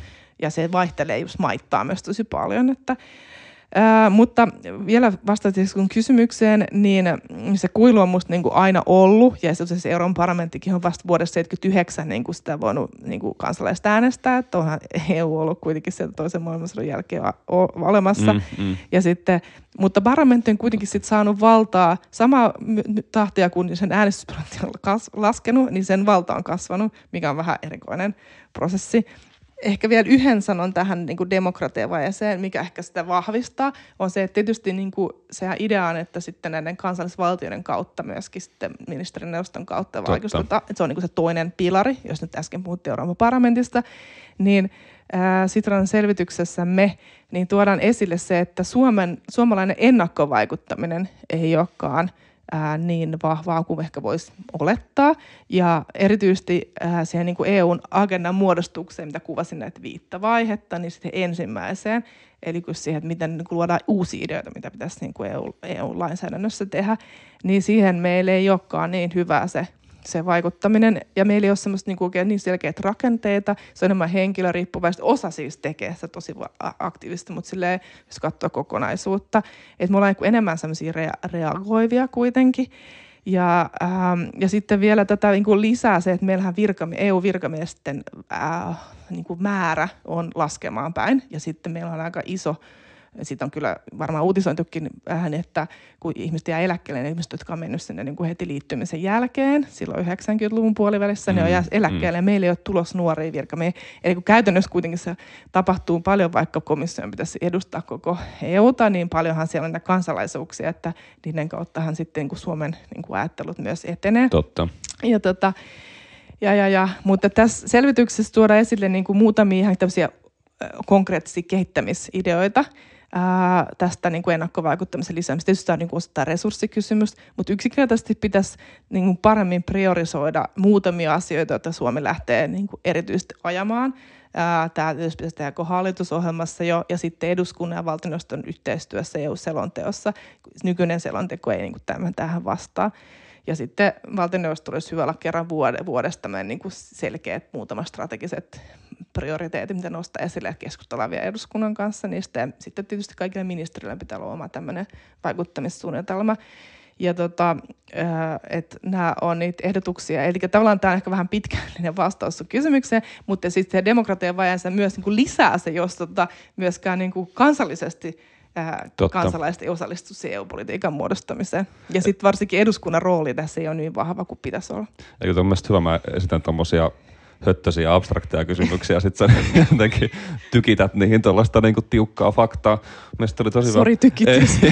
Tosi hyvä, anna tulla. Mutta siis oli mun mielestä tosi hyvä puheenvuoro, ja niinku tuli tuosta kaksi pointtia mieleen, että on mielestäni tosi tärkeä huomio just toi, että että varmaan niin kuin monessa mielessä Euroopan unioni itse asiassa on niin kuin avoimempi ja tavallaan julkisempi kuin me kuvitellaan. Että Suomessa esimerkiksi kaikki noin niin kuin valiokuntakuulemisethan on jotenkin poikkeuksetta suljettujen ovien takana, ja meillä on paljon myös niin kuin eduskunnassa, jonka pitäisi kuitenkin olla tavallaan se, tämä on hirveän tämmöinen jotenkin instituutiolähtökohtainen näkökulma politiikka, mutta kuitenkin pitäisi olla tavallaan se kansallisen politiikan keskeinen niin kuin päätöksentekoareena, niin siellä on paljon usein ja hyvistä, hyvistä syistä myös tällaisia niin kuin suljettuja tiloja ja tavallaan niin kuin avoimuudelta suojattuja tiloja. Mm. Mutta sitten ehkä niin kuin, toi on niin kuin se yksi puoli, mutta sitten jotenkin ehkä kuitenkin siinä siksi, että mik, miksi meillä ei kuitenkaan niin kuin tunnu olevan liittyvän sellaisia niin kuin poliittisia intohimoja johonkin E U-politiikkaan mm. samalla tavalla kuin kansalliseen politiikkaan, niin että miksi semmoinen niin kuin miksi sitä eurooppalaista niin kuin poliittista demosta ei ole kuitenkaan vielä niin kuin samalla tavalla syntynyt, niin siihenkin on varmaan tietyt niin kuin rakenteelliset syynsä tavallaan taustalla siinä, ja ehkä, ehkä, ehkä niin kuin niihin voidaan tuossa tulla vielä vähän myöhemmin, mutta mm. tota, et siinä on varmaan, niin kuin, et, siinä on varmaan kaksi, just kaksi tämmöistä tasoa, että tämmöiset niin kuin, enkä mä halua typistää tätä liian semmoiseksi, että jotenkin muodollista demokratiaa mm. ja avoimuutta ja sitten tällaista tavallaan sitten, mit, miten, se, miten se puoluepolitiikka ja kansalaisyhteiskunta ei ole kuitenkaan ottanut tällaista eurooppalaista muotoa, että tässä on ehkä mm. joka tapauksessa vähän niin kuin kaksi tällaista eri niin kuin demokratia- ja osallistumisen tasoa kuitenkin ehkä tässä mm. E U-politiikassa meillä tietyllä tavalla. Joo, nä, näin musta kuvat sen ihan hyvin, että se demoshan niin kuin puuttuu. Ää, ja, tota, ja sinänsä tämä on niin kuin, silleen kiinnostavaa, että siis E U-politiikka, jos ajatellaan nyt, niin eihän se ole mitään erillistä politiikkaa, ihan samoja asioita siellä niin, käsitellään niin. kuin kansallispolitiikassa. Vielä kaiken lisäksi, että suuri niin kuin iso osa niin kuin siitä kansallispolitiikasta perustuu siihen E U-politiikkaan. Mutta se on, totta kai se on niin kuin kaukainen, se on monimutkainen, sempi erilainen järjestelmä. Ää, yksi tietysti tosi tärkeä tilanteessa, jos mediatilaa ei ole ollut, mm, että mm. et eihän kansalaiset niin kuin pystyisikään hyvin seuraamaan, mitä mepit vaikka tekee. Siis pystyy tietysti, jos seuraa niin kuin meppien omia kanavia, mutta jos se lukee vaan niin kuin aamulehtiä, niin mm. ehkä se ei nyt ihan sillä tavalla tule ilmi, että mitä se... Ja sitten ehkä yksi semmoinen, että varsinkin suomalaisessa politiikassa niin ei tuoda oikein hirveästi esille niitä eri, eriäviä mielipiteitä E U-tasolla, että se on semmoista aika konsensuspolitiikkaa, niin se helposti ehkä ei kiinnosta sitten, että todellisuudessa me, niin kuin niitä tietysti eroja on paljon, että jos ne tulisi niin selkeämmin esille, niin ehkä siitä muutosta tulisi kiinnostavampaa. Mutta tosiaan, niin kuin tässä valiokuntajutusta sanoit, niin, niin Euroopan parlamentissa tosiaan kaikki valiokunnat on siis avoimia. Ja tämä, tähän paljon aina keskustellaan, että pitäisikö Suomessakin niin olla. Ja totta kai se niin kuin loista avoimuutta. Siitä aina kaikki sanoo, että niin, ja sittenhän ne käytännön mm, päätökset mm. siirtyy sitten muualle, niin kuin parlamentissakin ne on, että sitten ne varsinaiset neuvottelut käydään tämmöisessä niin kuin mietinnön esittelijä niiden varjoesittelijän niin kuin kokouksissa, mutta ei se siltikään poista sitten, että ne argumentit, mitä eri puolueilla on, ne tulee sitten avoimesti esille siellä parlamentin avoimissa kokouksissa, että ei se musta ole sinänsä, niin kuin, ei se ole musta ehkä hyvä peruste sille, mm. että ei voi olla avoimia valiokunnan kokouksia. Niin, se on ihan totta, ja varmaan niin kuin, mä ymmärrän tavallaan tuo argumentin, että jonkun valiokuntatyöskentelyn kannalta voi olla ihan perusteltu, että siinä on niin kuin aika vahvaakin semmoista luottamuksellisuutta, ja, ja monesti se niin kuin edellyttää sitä, ja myös poliitikothan itse tietysti myös tavallaan ajattelee näin, että tämä on ihan niin kuin tutkittukin, mutta kyllähän se Suomessakin tietysti aika, jos mietitään valiokuntatyötä, niin monet asiathan on sitten jo aika selkeitä jonkun hallitusohjelman pohjalta, että eihän siellä, okei okay, joku perustuslakivaliokunta on varmaan vähän eri asemassa, mm. mutta sitten tavallaan monet, kyllähän ne sitten valiokunnista kuitenkin menee usein mm. läpi aika lailla siten, kun on varmaan niin kuin jo hallituspuolueiden mm. avustajien ja niin kuin keskeisten päätöksentekijöiden taholta sovittu, että ei se nyt niin kuin, että et, on hyvä, hyvä pointti mun mielestä, että aina, joka tapauksessa niitä aina sitten kuitenkin Suomessakin on vielä jotain foorumeita myös niiden valiokuntien ulkopuolella, jossa ne tavallaan keskeiset linjanvedot on kuitenkin, on mm. kuitenkin tavallaan jo tehty. Että. Mm. Kai se kompromissi voisi olla, että osa valiokunnan kokouksista olisi niin kuin avoimia ja mm. sitten olisi niin kuin suljettu osa. Tota, mm. äh, mutta joo, näinhän se Suomessa on, että tavallaan me ollaan siis tot, toki, en mä nyt sano, että me ei olla avoin maa, mm. meillä mm. niin kuin asiakirjaa ja saa ja muuta, niin kuin ollaan me niin kuin parempia kuin monet muut jäsenmaat. Ää, se ei siis, tai siis varmaan ihan parhaita, mutta ei se tarkoita sitä, että se oli niinku musta vähän yllättävää, kun tätä rupesi niinku katsoa tarkemmin, että tosiaan on niin, että kyllä ne E U-asiat on niinku verrattuna ehkä kansalliseen lainsäädäntöön on niinku enemmän päätetään kuitenkin ää, suljettujen ovien takana ja ää, kun ei niitä käsitellä niinku eduskunnan täysistunnossa, niin ja muutenkin, että se prosessi ei ole, sille, ei ole helppo kansalaisen todellakaan tietää, siis ihan aika mahdotonta, että missä joku asia menee. Mm. Että ne saa vasta eduskunnan päästä sitä, sitä, sitä tietoa, että se on sitten niinku myöhäinen vaihe siihen vaikuttaa. Kyllä. Ehkä tota, nyt tuli jotenkin tuosta, että on kiinnostava keskustelu, tuli jotenkin tuosta just mieleen, että ehkä tavallaan se yksi keskeinen kysymys on se, että miksi tavallaan nämä E U, kun meillä ei oikein ole semmoista eurooppalaista jotenkin demosta, niin kuin ylevästi sanotaan, niin nämä asiat tavallaan aina politisoituu sitten tällaisella niin kuin kansallisella tasolla, että mikä on Suomen kanta kulloisenkin mm. asiaan. Meillä ei kuitenkaan oikein sellaista niin kuin laajaa eurooppalaista ää, poliittista kenttää, jossa tämmöiset yhteiskunnalliset kysymykset politisoitus laajalti jotenkin muuten kuin, niin kuin kansallisvaltioiden ja niiden välisten niin kuin erimielisyyksien ja jotenkin kansallisvaltioiden linjan kautta. Mutta miten sitten, niin kun jos okei, otetaan nyt tämä niin tavallaan annettuna, mm. näin se nyt vaan tällä hetkellä niin tuntuu menevän, niin miten sitten, niin miten tämä Suomen niin E U-linja tavallaan sitten oikeastaan muodostuu, että usein säkin tuossa, tai puhuttiin näistä valiokunnista tässä, ja sitten usein just korostetaan sitten tätä eduskunnan suuren valiokunnan roolia, että se mm. on niin keskeinen sellainen ankkuri tässä Suomen niin E U-linjassa, mutta toimiiko se niin näin tavallaan yksinkertaisesti, että miten se, miten se Suomen niin E U-linja oikeasti, oikeasti tavallaan muodostuu, minkälaisissa prosesseissa ja minkälaisissa niin instituutioissa? Joo, tota, kiitos tästä kysymyksestä. Tota, siis, sen Sitran selvityksestä tämä niin tosi hyvin tuodaan sitten esille, että sieltä voi lukea niin tarkemmat yksityiskohdat, mutta kyse on siis, ja tämä aikaisempikin E U, suomalainen E U-tutkimus on korostanut, että siis kyse on niin virkamies- ja hallitusvallasta kyllä käytännössä. Eli meidän E U-politiikka on hyvin onnistunut niin hallituksen näkökulmasta sillä tavalla tuomaan yhteen eri tahojen näkemykset ja sitten myöskin pitämään huolta siitä Suomen pitkäaikaisesta E U-politiikan linjasta. Ää, mutta teoriassahan eduskunta on tosi vahva, ja siis näin on verrattuna mu- muihin niin kuin E U-jäsenmaihin. Eli meillä on ihan perustuslaki ankkuroitu se eduskunnan ää, tehtävä, eli käytännössä asioissa, mitkä olivat ennen eduskunnan niin kuin toimivaltaa, niin eduskunnan pitää antaa siis ää, tehdä niin kuin niistä päätös sitten E U-asioissa myöskin. Ja eduskunnalla on käytännössä oikeus perustuslainkin mukaan saada kaikki mahdollinen informaatio E U-asioista. Ja sitten tosiaankin, että jos ajatellaan, että on niin kuin tällainen tosi edistyksinen, ja me on pidetty edistyksen myös siitä, että ministerithän käy suuren valiokunnassa kuultavana ennen ministerineuvosta niiden jälkeen. Tämä on hyvä systeemi. Kaikki asiat niin kuin ennakko käsittelee lopullisia päätöksiä. Tämä ei ole niin kuin muissa jäsenmaissa ihan näin. Ja tota... Ja tota, ää, meillä on niinku myöskin ne erikoisvaliokunnat, he ei ole pelkästään suuren valiokunnan käsittely, vaan erikoisvaliokunnat osallistuu tämän käsittelyyn. Eikä Suomea on niinku pidetty hirveän edistyksellisenä, ja siis se onkin verrattuna moniin muihin maihin, mutta kuitenkin ää, tämän selvityksen pohjalta sanoisin, että käytännössä kuitenkin ää, ne päätökset tehdään, vaikka eduskunnan rooli on teoriassa vahva, niin joko siis jo tietysti nämä asian huomaiset mm, mm. ministeriöt on tärkeässä asemassa sen linjan luomisessa. Sitten tämä jaostovaihe, kun Suomessa tosiaankin on tällainen koordinaatiojärjestelmä, että ministeriöt vastaan sitten E U-asioista niin kuin omilla toimialoillaan sitten niin kuin niitä koordinoidaan yhteen tämmöisissä jaostoissa. Ja sitten ne etenee vielä E U-ministerivaliokuntaa, jossa on sitten eri hallituspuolueiden ministereitä, joka on siis pääministerin johtama elin. Se on niin kuin tavallaan pääministerin E U-politiikkaa, kun pääministeri johtaa Suomessa E U-politiikkaa, niin sen elin, niin se on se tietysti se keskeisin paikka, sit, missä sit lopulliset isot kiistakysymykset ratkaistaan, mutta tosi monet on kyllä ratkaistu jo aikaisemmissa vaiheessa. Ja tässä muuten erity, mä huomasin sen, että erityisavustajien tota, rooli on vahvistunut E U-ministerivaliokunnan valmistelussa. Ää, mä itse olen ollut siis sellainen erityisavustaja, se ei ollut niin vahva no, silloin, ää, niin kuin tavallaan milloin se nyt oli kaksituhattayksitoista neljätoista tai viisitoista, ja silloin paikkeilla olin, niin tota...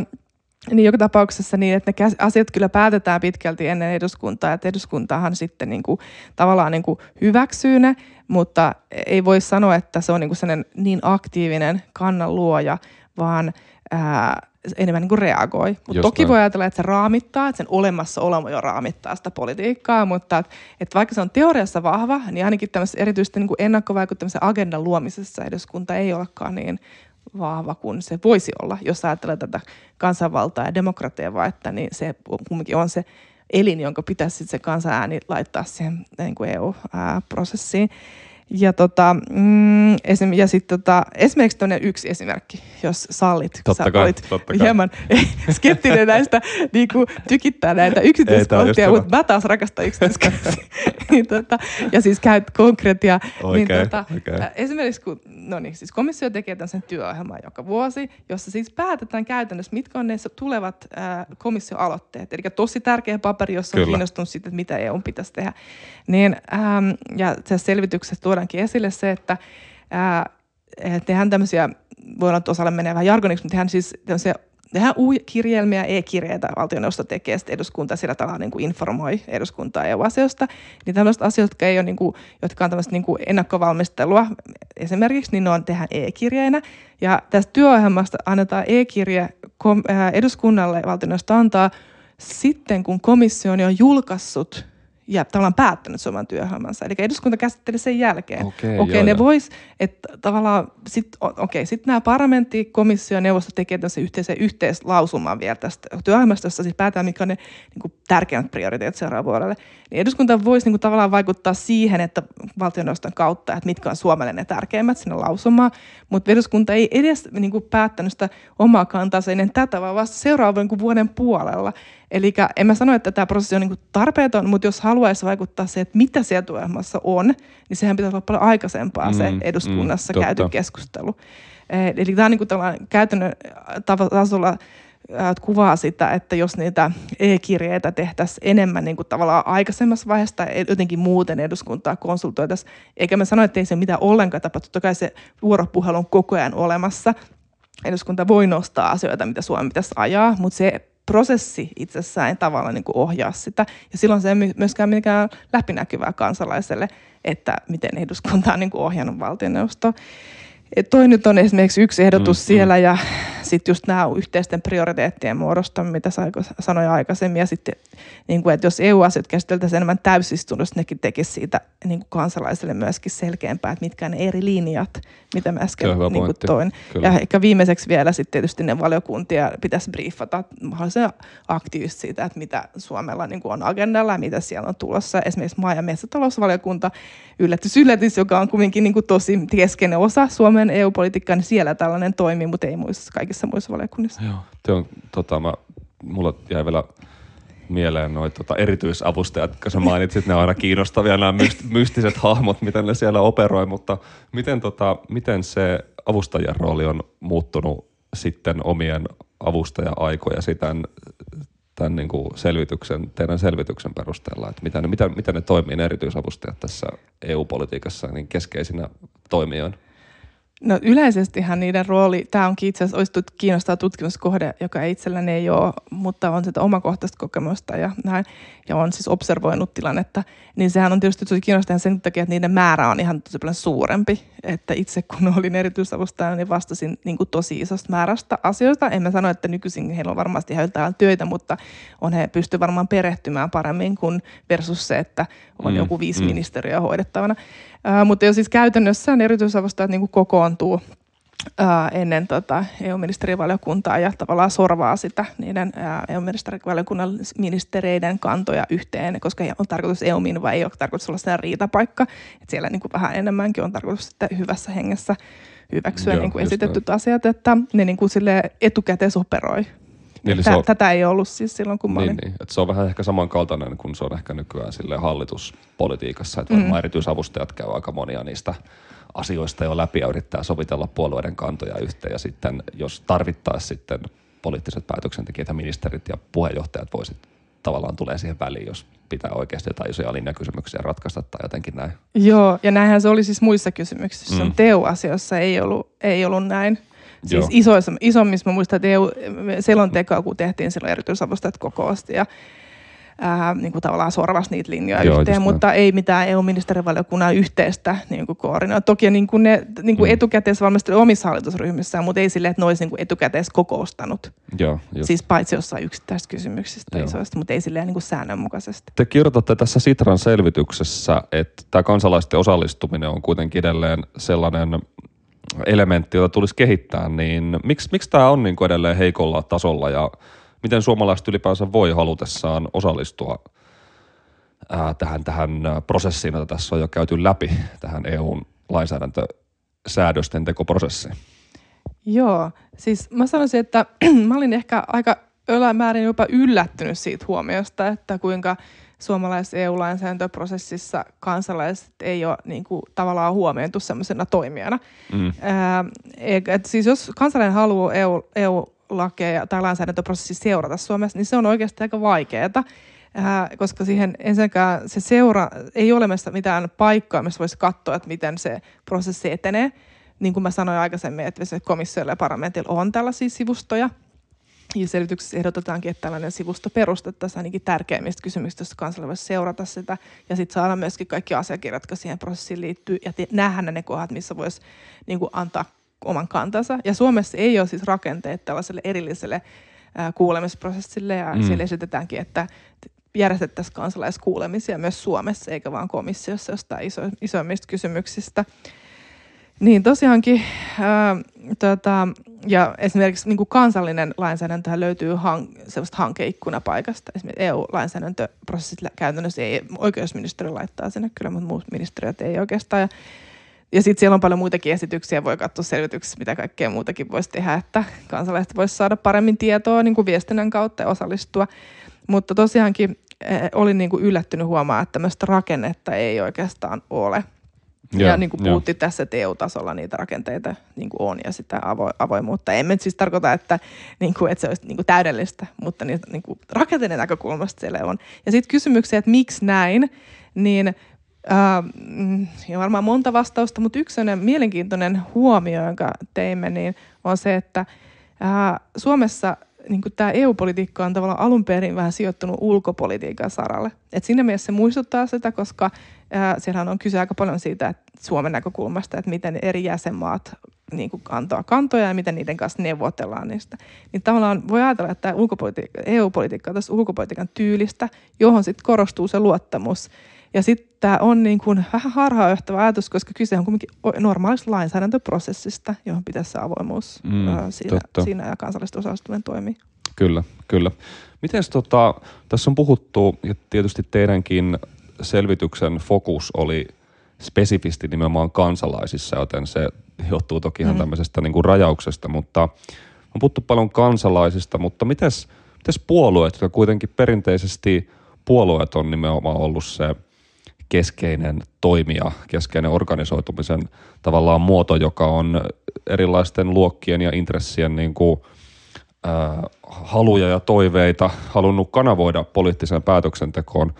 Niin miten sä näet niin kuin tämän puoluekentän roolin, puoluejärjestelmän roolin tässä? Että tavallaan mun ajatus on, niin kuin, eikä tämä ole pelkästään mun tai erityisen omaperäinen ajatus, mutta mä jotenkin oon itse vaan niin kuin yksinkertaisesti ajatellut, että tavallaan tämä demokratiavaje, jota sä oot tässä hyvin mm. kyllä jo vähän kyseenalaistanut, niin tavallaan kuitenkin osittain ehkä piilee just tässä instituutioiden välisessä työnjaossa E U:ssa, että kuitenkin neuvosto ja komissio on tavallaan ne keskeiset moottorit tässä, tässä tota vallankäytössä ja kuitenkin se parlamentin rooli on mun mielestä aina vaikuttanut ainakin vähän toissijaiselta ja mikä just tavallaan aiheuttaa tätä, että, nä, tätä, että nämä niin kuin Eurooppa-kysymykset ei kuitenkaan oikein politisoidu tällaisella niin kuin eurooppalaisen puoluepolitiikan tasolla, että meillä oli hirveän vaikea jotenkin mieltää itseämme osaksi tällaisia niin kuin eurooppalaisia ää, poliittisia liikkeitä tai aate, aatesuuntia tietyllä tavalla, Niin miten, tota, miten sä, miltä tämä moni, monipolvisen kysymyksen jälkeen, niin miten sä niin itse tavallaan ajattelet tästä puoluejärjestelmän roolista tässä E U-demokratiassa ja tässä ehkä niin kuin E U, E U-politiikkaan osallistumisessa? Joo, tämä on erinomainen kysymys. Ää, ja ehkä niin kuin tavallaan, jos lähtee siitä, no sanon vaan nopeasti tuohon, että näinhän se on niin kuin historiassa ollut, että parlamentin rooli on niin kuin heikompi. Ja vaikka eurokriisissä se ohitettiin, mutta toki on niin, että Lissabonin sopimuksen jälkeen niin E U-parlamentti on niin kuin käytännössä suurimmassa asiassa kuitenkin se tasavahvertainen mm. niin kuin lainsäätäjä, että kyllähän sen asema on siis kasvanut ihan valtavasti. Ja, mutta sitä ei ole ehkä vielä monesta, monesta esimerkiksi vaikka Suomen valtionhallinnossa on täysin ymmärretty. Tota, mutta äh, siis tähän puolueasiaan. No, tietysti aina hyvä, niin kuin, sitäkään ihmiset ei välttämättä helposti hahmota, että onko kyse, vaikka Suomessakin on eduskuntaryhmät, ei ole sama asia kuin puolueet kuitenkaan. Mm, ja samalla tavalla mm. se on myös E U-tasolla, että parlamentin poliittiset ryhmät ei ole sama kuin eurooppalaiset puolueet. Siis usein niillä on niin kuin vastinpari, tosin ei aina, mutta näin. Niin jos ajattelee, että ne poliittiset ryhmät siellä europarlamentissa on ne kaikkein tärkein toimija, niin, ää, niin sitten ne se eurooppalaiset puolueet on niin kuin siellä taustalla kuitenkin. No niin ihan tietysti pointti on tuoda yhteen toimijoita ja tavallaan luoda sellaista yhtenäisyyttä niin kuin poliittisiin kysymyksiin, että ei tarvitse niin kuin siitä päivän politiikkaa ehkä mm, niin mm, välttämättä aina suoraan siihen pohjautua. Ää, mutta jos mä ajattelen niin, että jos niin kuin E U on kaukainen, niin sitten jos näitä on vielä kaksi toimijaa, niin sitten helposti se eurooppalaiset puolueet jää vielä kaukaisemmaksi, kun ne poliittiset ryhmät on kuitenkin, jotka siinä käytännössä on niin kuin vallan keskiössä. Mutta tässä on kiinnostava niin yksityiskohta, jossa on kiinnostunut näistä yksityiskohdista ja rakenteista. Että siis Euroopan niin kuin näissä perussopimuksissa mainitaan puolueet okay, tärkeänä niin kuin kanavana nimenomaan. Että siinä on niin kuin ajatus se, että ne on, olisi nimenomaan se joo, eurooppalaisten jo. kansalaisten kanava. Ja Suomessa perustuslaissa ei mainita puolueita. Niin tätä... Tämä tulee siellä selvityksessäkin joo. esille.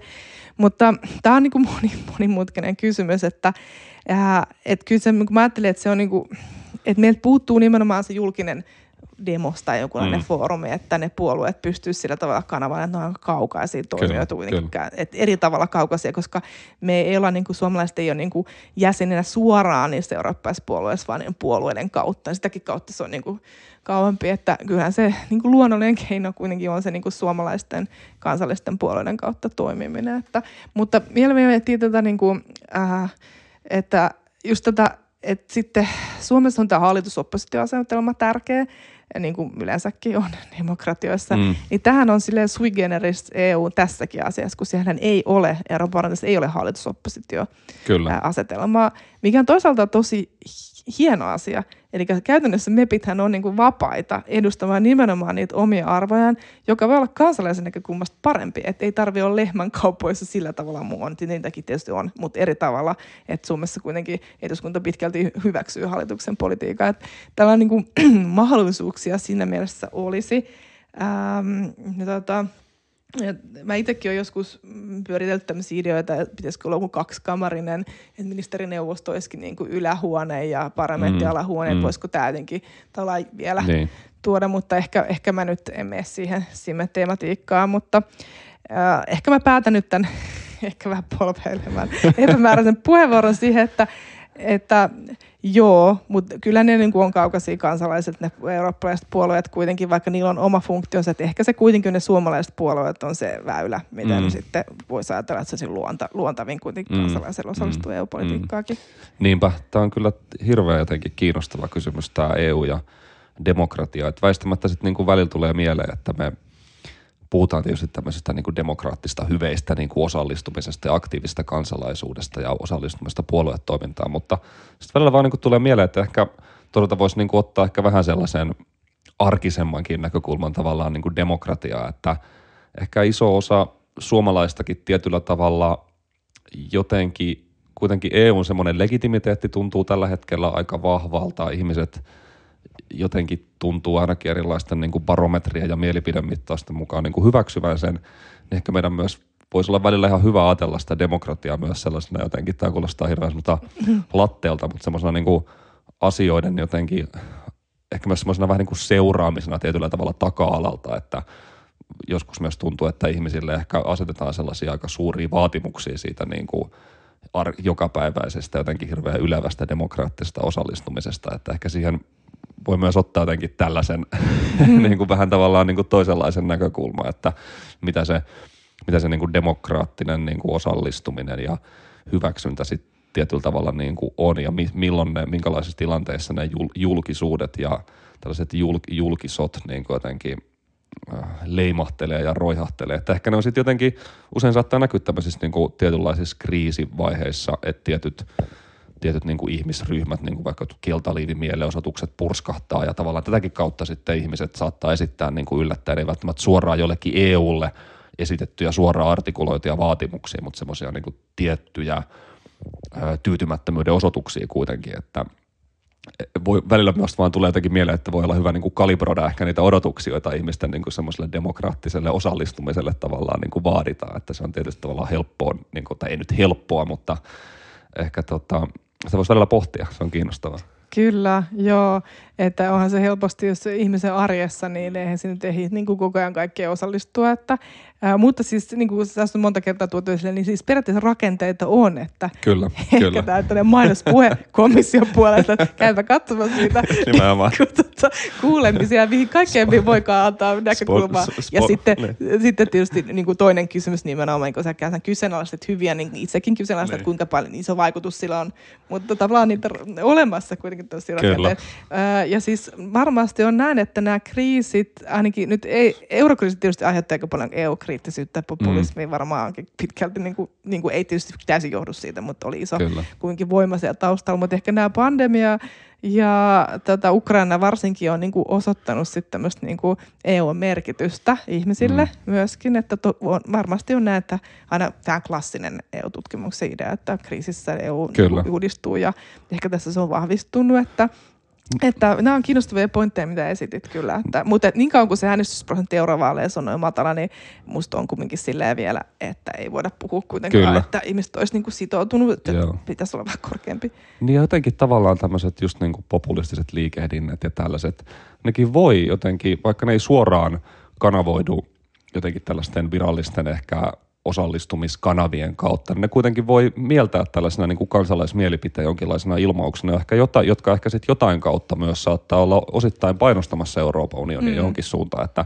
se ei välttämättä ole sellaista, sellaista osallistumista, että osallistutaan johonkin kuulemiseen mm. tai kirjoitetaan niin. komis, komissaarille joku WhatsApp-viesti, vaan se voi olla jotenkin sellaista, se ei ole välttämättä niin sellaista formaalia nimenomaan E U-politiikkaan osallistumista, mutta voi kuitenkin, se on tavallaan eurooppalaisdemokratiaa kuitenkin keskeisellä tavalla. Joo, ja tässä onkin kiinnostavaa sitten se, että populistithan ei ole siis sit kuitenkaan Euroopan parlamentissa saanut mitään kauhean merkittävää asemaa, että mm, se ei ole silleen kyllä kanavoitunut siihen. No siis varmasti se kanavoituu siihen, että minkälaiset niin ne toimintamahdollisuudet puolet on nähnyt itsellään vaikka jossain maahanmuuttoasioissa, mm. mutta että tota, semmoista kuinkaan ei ole niin kuin se liike ei ole kanavautunut se niin, niin tärkeäksi mm. ää, ratkaisevaksi päätöksentekijäksi, mutta se on, ehkä se onkin sen olemus on kierrelainen. Niin, ainakaan siellä niin kuin instituution sisällä. Niin, niin, niin siis se tarkoittaa niin, joo, että he, heitä jää epäselvästi, se on tosi niin, merkittävä niin, liike niin. Niin kuin Euroopassa, kyllä, kyllä. Ja, tota, mutta ehkä sen olemus onkin vähän erilainen kuin mm. semmoinen niin kuin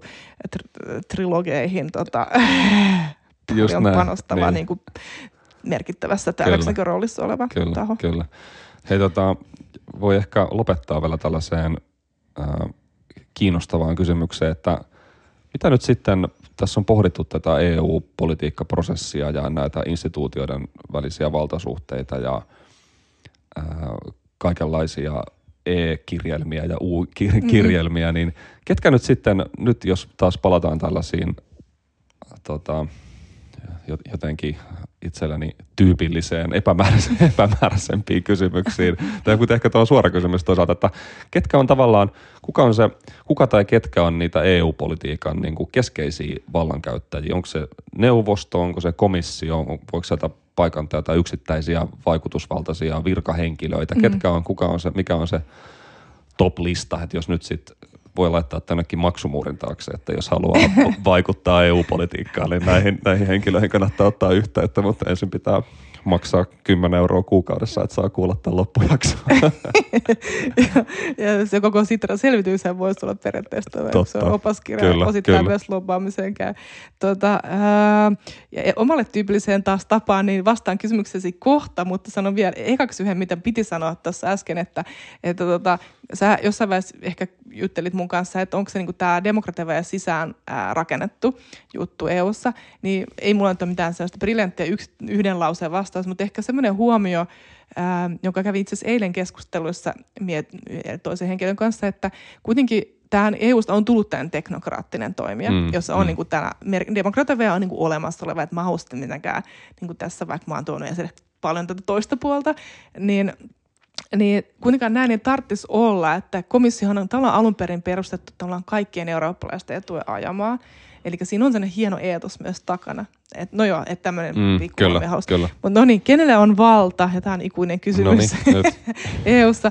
Ja jos nyt pitäisi, mä itse kun mä opetan E U, tota, ää, E U-politiikkaa vaikka opiskelijan, niin mä usein laitan niin kuin nämä instituutio tota, isommat ää, tai johtajien naamat kalvalle ja sitten käydään keskustelua, että kenellä on niin kuin valta. Joo, jo. Siis edustajan omia instituutioita.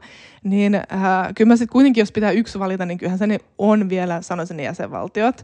Äh, mutta se ehkä tämä kysymyksen asettelu on hankala, koska E U on just tämmöinen monitahoinen ilmiö, että siis valtaa niin kuin monella, ettei se ole vaan, että jäsenvaltioiden va- rooli on esimerkiksi eurokriisissä tosi vahva, mutta mä tuon esimerkiksi omassa tutkimuksessa silleen, että tämä on niin vain yksi puoli kolikkoa, että kuitenkin esimerkiksi komission valta kasvoi eurokriisissä paljon, ja näin on ollut mun mielestä näissä kaikissa nyt kriiseissä viime aikoina. Eli jos on tämän tylsä vastaus, että niin kuin molemmat, mutta jos yksi pitää valita, niin isot jäsenvaltiot. Mutta sitten, ja sitten tietysti kuten kuvattu, niin se parlamentin valta on musta kumminkin kasvanut. Mutta sitten mä tein, itse asiassa vastasin yhteen Ylen haastatteluun, tässä on sen listauksen, että Noniin. Siellä kysyttiin, että mitkä ovat kymmenen vaikutusvaltaisinta henkilöä Euroopassa Just, tai E U:ssa, joo, joo, jossa ei saanut sit ottaa jäsenvaltioita, okay, mikä oli musta ihan kiva, koska sitä helposti sitten laitettaisiin vaan, no ei enää ole Merkel, ei enää niin. Itse asiassa niin. Selvää, että onko se Scholzilla nyt E U:ssa sitten iso valta, niin no en ole ihan varma, mutta no niin, mä puhun kertoa tämän mun listauksen. Niin, tota, mä laitoin siihen, että mä laitoin niin Christine Lagardin, E K P:n ää, johtajan niin kuin siihen, tai presidentin siihen ää, niin kuin E kaksi, koska Ykköseks, nämä niin kuin poliittisen joo, talouden hyvä. Tutkijana musta on, niin kuin, on kuitenkin ne, että Kyllä. talous pyörittää maailmaa. Toisena on tietysti komission puheenjohtaja Ursula von der Leyen. Ää, hän on myöskin ottanut aika aktiivisen roolin ja musta hänethän itse asiassa valittiin siihen sen takia, että hän ei ole vahva lähtökohtaisesti. Tämä menee mm, vähän sivuraiteille, mutta joo. silloin komissio, mutta hän on osoittanut olevansa vahvempi kuin ehkä oletettiin. Sitten mä laitoin kolmanneksi ja musta ehkä sillä kiinnostaa, mä luulen, että kukaan muu ei laittanut. Mä laitoin sinne Björn Seibertin, joka on siis tota, hän von der Leyenin niin kuin kabinetin johtava okay, niin kuin joo, virkamies. Joo. Mä osin tavallaan korostaa sitä, että symbolisesti, että kuitenkin komission virkamiehillä on paljon valtaa, mitä me ei tavallaan havaita helposti. Sitten mä laitoin, että sitten ehkä tavallaan toinen symbolinen, että yksittäisillä komissaareilla, joilla on ne kaikkein tärkeimmät, kun kysytään kenellä on valta, niin E U:ssa on kuitenkin niin kuin hirveästi erilaisia sektoreita. Ja kysehän on siitä, että missä, missä sektorilla E U:lla on valtaa, että silloin ihmisillä on valtaa. Että voisi ajatella, että ulkopolitiikka, mutta eihän se ole kuitenkaan niin, kuin niin E U-keskeistä. Niin mä laitoin tänne Valdis Dombrovskik, Dombrovskiksen, onpas vaikea lausua, kauppa, hänellähän on kauppapolitiikkaa ja tämä elvytysrahasto. Ja joo, joo. Sitten, on, sitten mä hyppäsin parlamenttiin. Manfred Weberin, joka on E P P:n ää, parlamenttiryhmän puheenjohtaja, joka on kuitenkin se isoin tota, puolueperhe vielä, vielä, vaikka nehän on menettänyt ihan me, todella paljon valtaa niin kuin eurokriisin jälkeen. Sitten täällä on Thierry Breton, joka on sisämarkkinoista vastaava, sisämarkkinoista tietysti kaikkein tärkein. Franz Timmermans, joka vastaa ilmastopolitiikasta, voitaisiin näistä kaikista aiheista keskustella paljon. Margarete Vestager, joka vastaa kilpailupolitiikasta, tunnettu tätä isojen digijättien niin vastustajana ja vastaa myös digipolitiikasta. Sitten mä oon laittanut yhdeksännen sijaksi, mutta tämä itse asiassa mun täytyisi muuttaa nyt, kun on siis Donald Tusk, joka on siis E P P:n, se puol- poliittisen puolueen puheenjohtaja, niin itse asiassa hän on nyt luopumassa siitä ilmeisesti tehtävästä, mutta Joo. ja sitten oli jaetulle yhdeksänä sillä Roberta Metsola, joka E P, äh, parlamentin siis puhe, puheen nainen varmaankin voisi sanoa näin, niin tota, ja edusti niin parlamenttiin. Kuitenkin pääsi parlamentti tänne listalle niin kuin instituution. Ja viimeiseksi laitoin Charles Michel, joka on siis Eurooppa-neuvoston ää, johtaja. Ja itse asiassa laitoin hänet sinne, että henkilökohtaisesti hän ei ole pystynyt lunastamaan tätä, koska hänellähän pitäisi periaatteessa olla tosi merkittävä rooli. Pitäisi olla korkeamman listan. Niin, niin. Kyllä, mutta esimerkiksi vaikka kun Van Rompuy, joka oli eurokriisissä joku merkittävässä roolissa, niin hän ei ole voinut lunastaa. Tässä olisi mun lista. Ja sitten itse asiassa, jos vielä sanon siitä Sitran selvityksen, siellä käydään läpi just, että jos mietittää, että kenellä on vaikutusvalta, että kehen kannattaa vaikuttaa, niin äh, ehkä sanon viimeksi vielä tämmöisen, niin kuin, jos ei puhuta näistä niin kuin isoista hahmoista, niin sitten kumminkin komissiossa niin asioiden valmistella virkamies, siinä on tosi paljon valtaa, kun se käsittää sitä yksittäistä asiaa valmistelee. Mm. Neuvosto, se on sitten se työryhmätaso, missä asioista päätetään ennen tätä virallista ministerineuvostoa, mikä kaikki tuntee. Ja siihen tietysti vaikutetaan niin kuin suomalaisten virkamiesten ja ministeri, Suomessa se on se E U-minivaali, niin kuin sanottiin, se tärkeä niin kuin vallan Joo, fokus. Lokus. Ja sitten parlamentissa on nämä mietinnön esittelijät, se on oleellisin toimija niiden heidän muiden ryhmien varjastelijat. Eli äh, aika pitkäinen vastaus kysymykseen, Lo, mutta mut, tästä tuli ainakin hyvä lista nimiä. Loistavan konkreettinen vastaus, tosi, tosi kiinnostava, kiinnostavat valinnat. Tota, kiitos Laura Nordström, maailmanpolitiikan väitöskirjatutkija Helsingin yliopistosta. Ihan super kiinnostava keskustelu. Tämä oli itselläni paitsi tota, kiinnostavaa keskustelua jälleen E U:sta ja demokratiasta, niin myös tosi, tosi hyvä sukellus myös siihen, miten päätöksenteko E U:ssa konkreettisesti, konkreettisesti toimii, joten kiitos, kiitos Laura, ja suosittelen tosiaan, jos kiinnostaa hyvin, hyvin tota, konkreettiset kuvaukset politiikkaprosesseista E U:sta, niin E U:ssa, niin tutustumaan tuohon Sitra-selvitykseen, joka tässäkin on, on jo useampaan kertaan mainittu. Joo, kiitos Timo, oli tosi mukavaa. Mä lupaan, että ensi kerralla mä puhun vähän isommista linjoista, eikä vaan yksittäistä työryhmistä. Niin eikö kerrankin saati jotain konk- konkretiaa tämän höttösyyden, yleisen höttösyyden tota, tilalle. Tämä oli tosi hyvä. Kiitos Laura tosi paljon ja kiitos kaikille kuuntelijoille myös. Kiitos.